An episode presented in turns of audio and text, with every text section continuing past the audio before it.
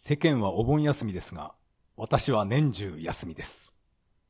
それでは始めましょう。第14回。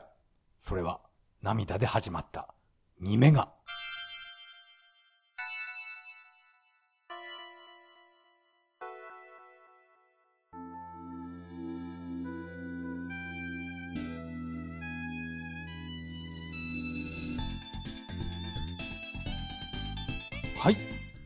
改めましてこんばんは。タカと言います。よろしくお願いします。いやー、8月に入って毎日地獄のような暑さが続いています。私は車は手放したので、スーパーに買いに行くときは、あの、ハンター株ですね。バイクに乗ってスーパーに買い物に行くんですが、もうヘルメットの中が汗で、えージャブジャブしてます。まあこれは仕方がないですね。まあそういったことを覚悟して、えー車を手放したわけですから、まあね、汗だくになって当然ですよね。そして今回の本編ですが、ツイッター上で賞賛の声が止まないアーケードワンナップアウトラン。この話を中心にゲームの話をしたいと思います。それではよろしくお願いします。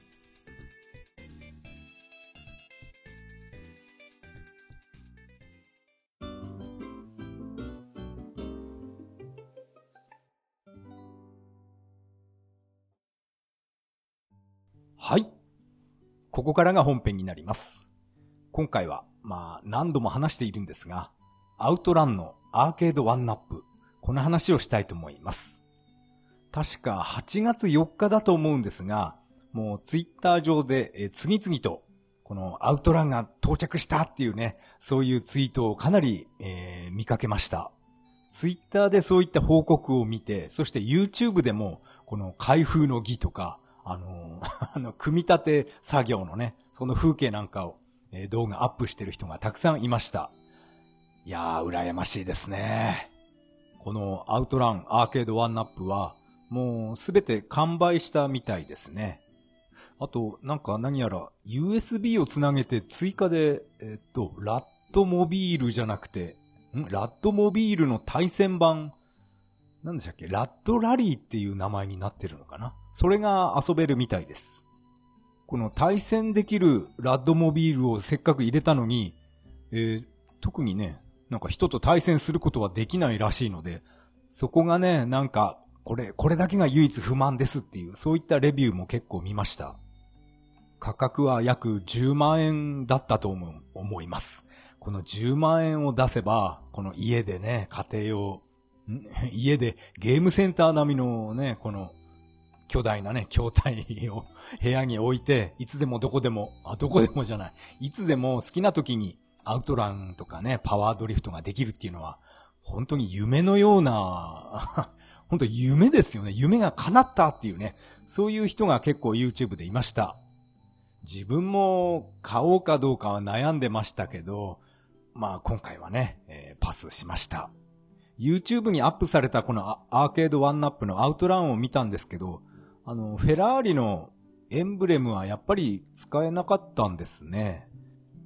まあその、羽馬のエンブレムまでこだわる必要はないかなとも思ったんですが、エンブレムは確かに羽馬じゃなくなってますけど、もうゲームはね、アウトランそのままなので、まあそこまでこだわる必要はないかなと思いました。フェラーリとの契約がもう切れたから、あの羽馬は使えないってことだと思います。セガサターンのセガエイジスだけは、あの時はね、羽馬になってました。Xbox とかあの辺は私は、えー触ったことないんでわからないんですけど、今はね、きっとあの羽馬は使えないんでしょうね。このアウトラン筐体を買った人の、えー YouTube 動画をね、もう指を加えて私は 見ていました。ものすごい細かいハンドル調整とかも、なんかオプション画面で、えー変更できるそうです。ハンドルの切れ角だけじゃなくて、あとギアのローとハイの、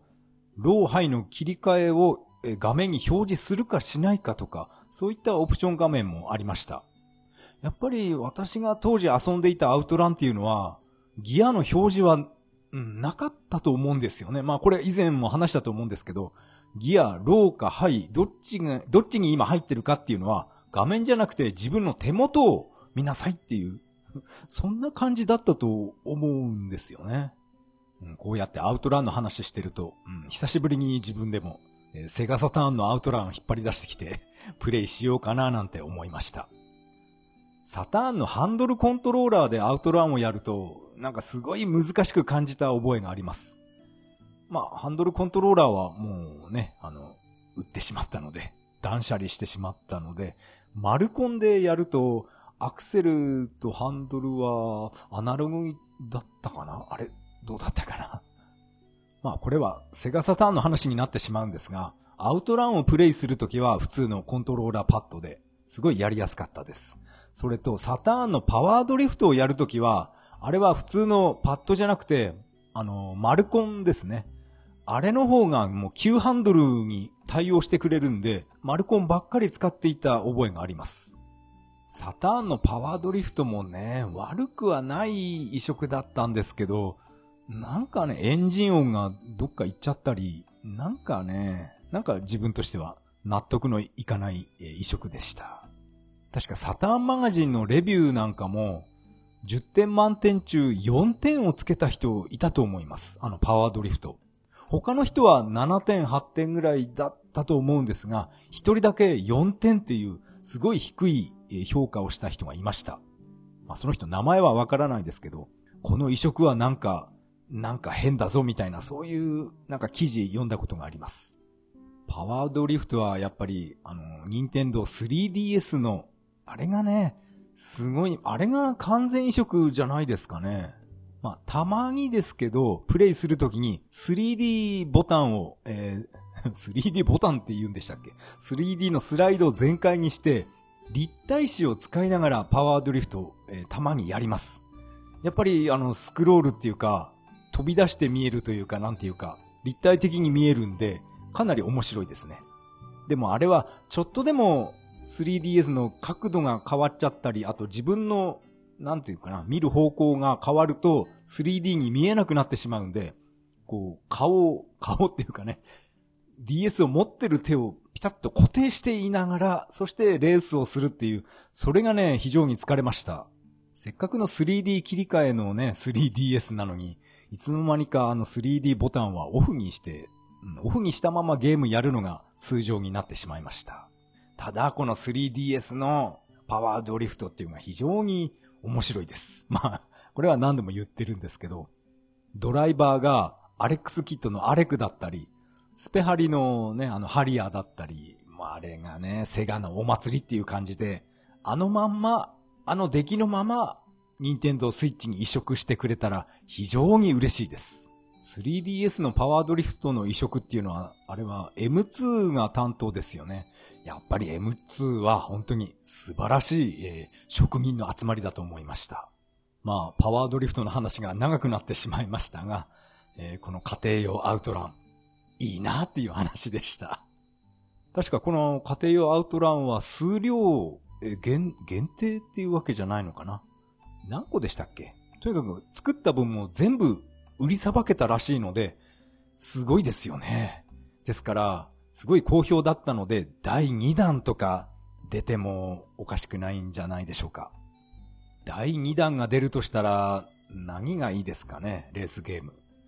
バーチャレーシングとか、あ、バーチャレーシングはスイッチで、あ、でも、あのでかい筐体でやるから、だから面白いのか。そっか。まあ私は個人的にはあのスーパーモナコ GP が、あれがね、えー、あのでかい筐体で遊べたらいいなって思います。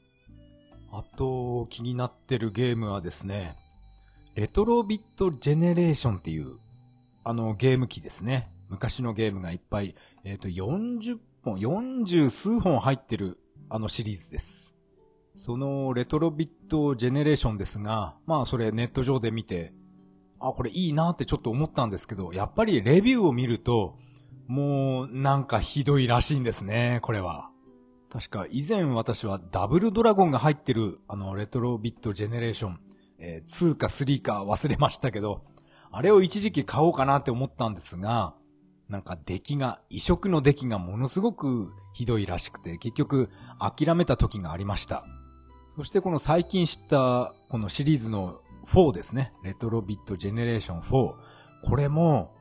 あの、やってみたいなっていうソフトは入ってるんですが、操作性が悪かったり、あと、もちろん遅延ですね。遅延が起きたり、あと BGM の音割れなんかもするらしいので、なんかね、これは嫌ですね。この最新の、えー、ジェネレーション4では、R タイプ、レオだったかな？レオじゃないかななんか R タイプが入ってるみたいで、そのプレイ、プレイ動画なんかも見たんですけど、なんかスクロールがガクガクしてて、いや、これはないだろうっていう、そんなレベルの移植でした。せっかくね、珍しいソフトが入ってるのに、あれはちょっとひどすぎます。まあ、こうやってネットの動画見るだけなので、どんな感じの遅延具合かっていうのは、それはね、わからないんですが、なんかコメントを読んでいくと、この HDMI を、あの、コンポジット、赤白黄色に変換させて、さらにブラウン管テレビにつないでプレイをすると、若干遅延が、えー、治るみたいな、そういう不思議なコメントを見ました。それすごいですね。その発想は、なかなか 斬新だなって思いました。ブラウン管テレビを使うとね、遅延が軽減されるっていうのは なんか、すごい仕様になってますね。まあ、私は詳しいことはわからないですけど、こういったゲームの遅延遅延って騒がれ始めた、始まったのは、HDMI 出力になってからだと思うんですね。昔のね、赤白黄色でブラウン管テレビで遊んでいた頃っていうのは、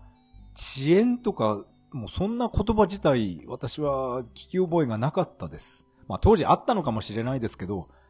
なんかね、反応が遅いぞ、このゲームとか、そういった感じたことは一度もありませんでした。やっぱりこの HDMI っていうのは、うん、画質は良くなった代わりに遅延が発生しやすいとか、そういう理由なのかな。でも、なんていうかな、私が昔、セガサターモデムで遊んでいたバーチャファイターの X バンドですね。X バンドでバーチャファイターを遊んでいた時の、あの時のね、タイムラグに比べれば、現在のこの遅延なんていうのはもう全然可愛いものです。X バンドでね、バーチャファイターとかセガラリーをやっていた、あれは本当に遅延っていうレベルじゃないですからね。パンチボタンを押してから、で、画面のね、バーチャファイターのパンチが出るまで、本当に0.5秒、6秒、そのぐらい普通にかかってましたから、あれはね、本当にやりづらかったです。まあ、サターンの話はさておき、このレトロビットジェネレーション4、ね、あれ？値段いくらだったっけな ?8000 とかそのぐらいだったと思います。このゲーム機には私が好きなダーウィンも入っているんですが、えダーウィン、スーパーリアルダーウィンじゃなくて、普通のダーウィンですね。えっ、ー、と、ダーウィン4078かな？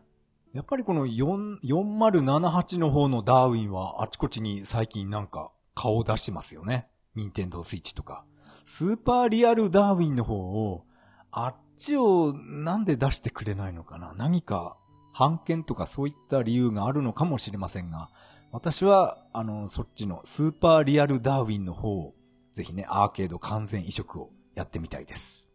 ゲームの話はこんな感じでしょうか？最近本当に、うん、ゲーム全然やっていません。ゼルダも現在お休み中です。ただ、ニンテンドースイッチの e ショップの、あの、セガエイジスが現在セール中でして、うん、あの、スペースハリアーとか、ファンタジーゾーンなんかが、かなりね、えー、なん、いくらだろう ?40% オフぐらいで売ってます。ですから、スペハリが500円とか400円かな。そのぐらいの値段で買えるので、ちょっと気になってます。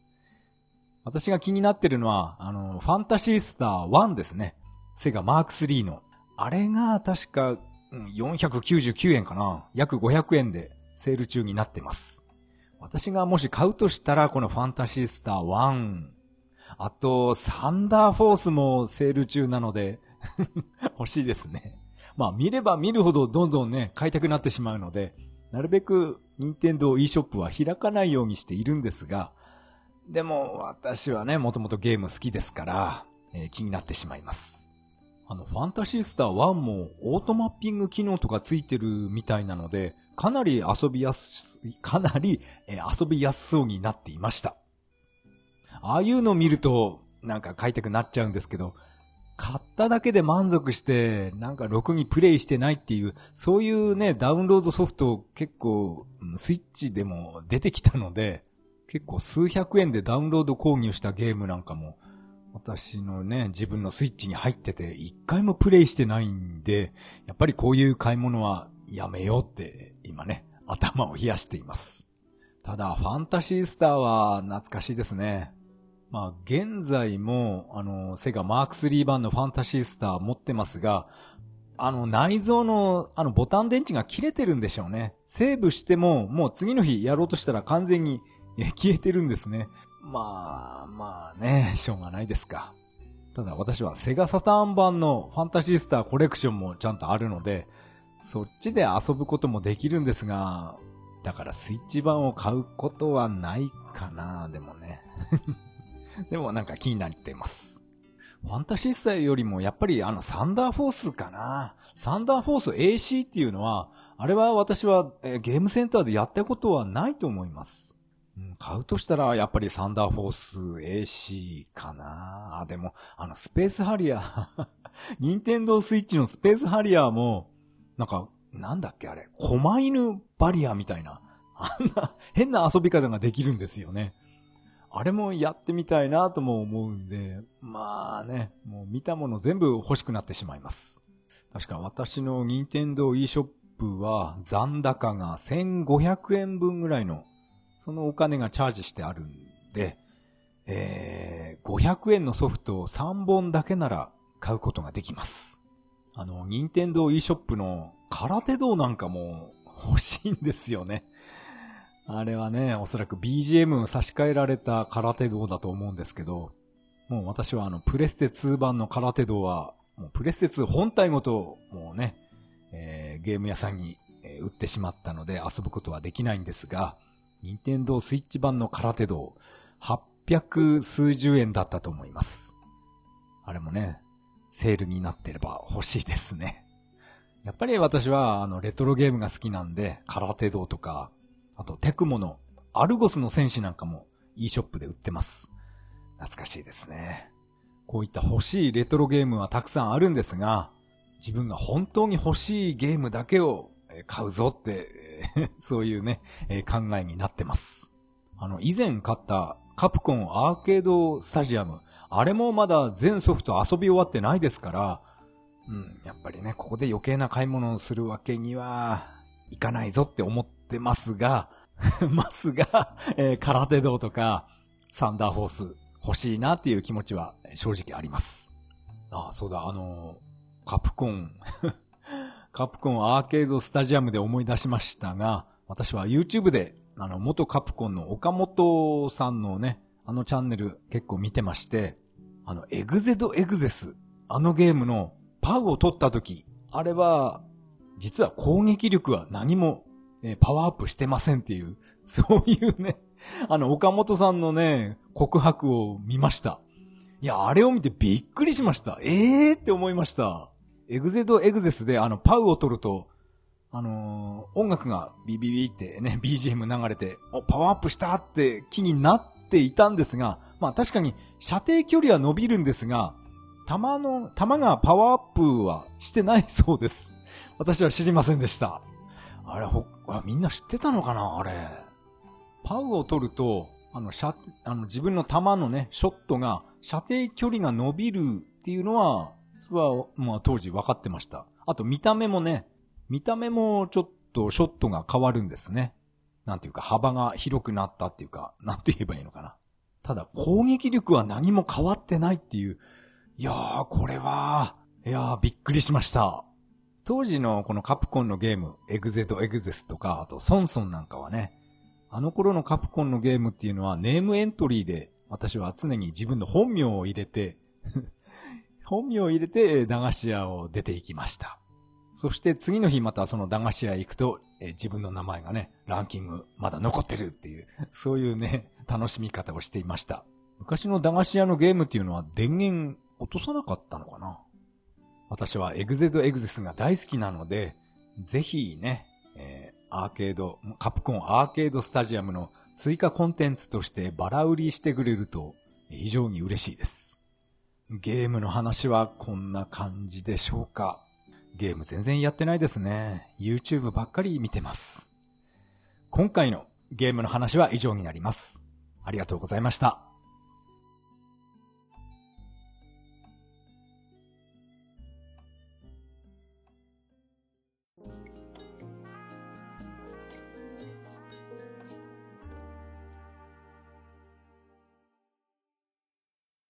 はい、エンディングです。エンディング曲は、潮祭アーベントになります。第第14回目の配信、いかがだったでしょうか？今回は、家庭用アウトラン筐体、いいなーっていう話をしてみました。私はこの家庭用アウトラン筐体を我慢した代わりに、あの、三輪バイクですね。あの、トゥクトゥクみたいな、あれを、えー、買うことになっているので、えー、そっちを楽しみたいと思います。あの、トゥクトゥクは相当納車が遅れるみたいですね。え、バイク屋さんから連絡が来ました。大丈夫かな？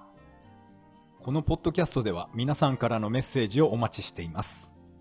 シーサーブログの投稿フォーム、またはツイッターからハッシュタグ、それは涙でとつぶやいていただけると大変励みになります。最後は雑談したいと思います。近頃私はハマってる YouTube チャンネルがありまして、えー、筋トレ村っていうね、あのチャンネルが非常にね、面白いです。その人は会社に出勤して仕事をするわけじゃなくて、えー、あの人収入源はブログとか、あ、それ系なのかなあとパーソナル、パーソナルトレーナーみたいな、やっぱり筋トレの人なので、うん、ウェブ上、ネット上でそういった指導してる、それが仕事なのかもしれませんね。とにかく、まあ毎日自由で、えー、自分でね、あの、卵を買ってきて、それを孵化、孵化させて、ひよこを育てて、そういうことをしてる人なんですね。まあ、たまに山から降りてきて、下山して、あの、スーパーに買い物に行ったり、とにかく毎日自由で、なんか楽しそうだなっていう感じで私は見てます。まあ、なんていうか、住まいは、確かに古い古民家で、エアコンなんかもないみたいですから、あとお風呂が、なんかいつもドラム缶のお風呂入ってる人なんですね。いいですね。毎日ああやって自分の好きなことをだけ、やりたいことをだけをやって生きていくっていう、ああいう生き方、えー、私は個人的に羨ましいなって思います。自分もああなりたいなって思ってます。このチャンネルの動画を、えー、見ると、えー、私はですね、別にこれ、俺は家建てる必要なかったんじゃないかなって、なんかね、そういうね、思いが大きくなってきました。まあ、高いお金を出して家を建てるんじゃなくて、まあ私はね、住まいは日光なので山ばっかりなんですね。ですから、この山、なんか、ただでもらってくれなんていう、そういう話もね、不動産屋から聞いたことがあります。ですから、そういったね、ただでもらえる土地をもらって、そこによく工事現場なんかで置いてあるスーパーハウスってありますよね、プレハブ。あれを 一個ズドンって置いて、そこで山の中でそのプレハブで生活するっていう、そういう選択肢もあったんじゃないかなって、えー、今思いました。私は本当に断捨離ばっかりしていましたから、もう本当に物が、家の中物が少ないんですね。あの、プレハブ1個あれば、私の荷物全部入りますね。あのプレハブは、えっと、6畳ぐらいなのかなあの、工事現場の、えプレハブ。あれが1個あれば、もう私は、え生活できます。家を建てるより、このプレハブ生活をした方がなんか毎日楽しいんじゃないかななんてね、そんなことを最近思ってしまいます。しかしあ の、あの、筋トレ村のあの彼はね、ものすごいんですよね。もう家の中にカエルとかヘビが入ってきて、それを素手で捕まえて、それ、ヘビとか食べちゃうんですよね。いや、すげえなと思って見てました。私はヘビとかカエルちょっと好きじゃないんで、そういったね、ヘビ、ヘビをさばいてるシーンとかは、ちょっとあんまり視界に入れないようにして音だけ聞いてましたけど、それを焼いて食べちゃうんですから、いや、この人すげえなって思いました。蛇やカエルだけじゃなくて、家の中に、えー、っと、ムカデとか、大きなガが入ってきたりして、それを捕まえてね、あの、鶏とかに食べさせちゃうんですね。ごちそうだよっていう感じで。あれね、やっぱりあのチャンネルはちょっと、なんか癖になります。いや、本当に贅沢さえしなければ、あれですよね、自分が好きなことだけやって生きていくっていう、こういうことをできるんだなって思いました。あの、筋トレ村、確か、えっ、ー、と、島根県かなあの人。ぜひね、一回遊びに行ってみたいなって思いました。あ、今、その人のね、えー、プロフィール見てますけど、1994年生まれ。いやー、若いですね。94年。セガサターンと同い年ですね。まあ、それは、それはね、ともかく。あ早稲田大学を卒業して、フリーランスの、トレーナーになってるそうです。すごいですね。やっぱり大学出てる人って、なんかやっぱすごいですよね。フリーの、筋トレのパーソナルトレーナー。そのトレーナーをやりつつ、現在はこの島根県の山奥で、えー、セミリタイア生活をしているっていうね、この大原さんっていう、パクチー大原っていう、これは なんでしょうね、パクチーっていうのは、あの食べ物かな？いやー、この人のチャンネル、えー、私はぜひ、えー、おすすめします。あとは YouTube の話ですが、何やら現在、あの、まこなり社長が、すごいことになってしまいました。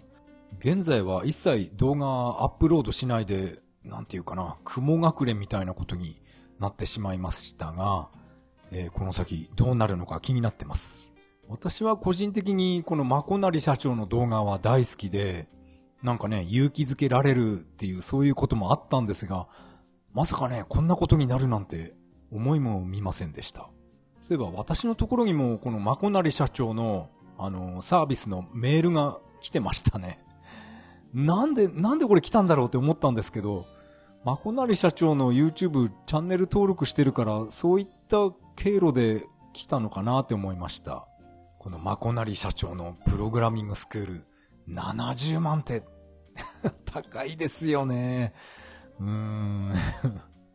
まあでも私もですね、あの、本気のパソコン塾っていう、ああいったサブスクにね、お金払って、フォトショップの使い方とか、とランディングページの作り方とか、そういったものを教えてもらっていますが、別に騙されたとか、そんなことを思ったことは一度もないです。本当にわからないことがあったらすぐ教えてもらえるんで逆に嬉しいですけどね。ただそういう、こういう話をすると、いや、それは騙されてるとか、そういうことを言う人は、うん、かなりいるんですが、私自身としては別にね、何とも思ってないんで、まあいいと思います。まあ、フォトショップの使い方はかなり、えー、分かったので、なんていうかな、昔作ってた、あの、ふざけた年賀状ですね。あんな、あのレベルをはるかに超えたね、変なものを作る、作れるようになりましたから、私はね、そんな騙されたなんて、そんなことを言ってる人、どうかなって思ってます。あ、そうだ、その、ふざけた年賀状で思い出しましたが、以前私が、そのね、作った年賀状、友達にあるかないかって、だいぶ前にえ、聞いていたんですが、やっぱりね、あのー、ないそうです。あの年賀状、もうやっぱり出てこないっていうね、そういう電話で言ってました。あのね、スペースハリアーの、あの年賀状もう一回作りますか。えとが、辰年の時の年賀状です。スペースハリアーの一面のボスのドラゴンに、えー、私が乗っかってるっていうね。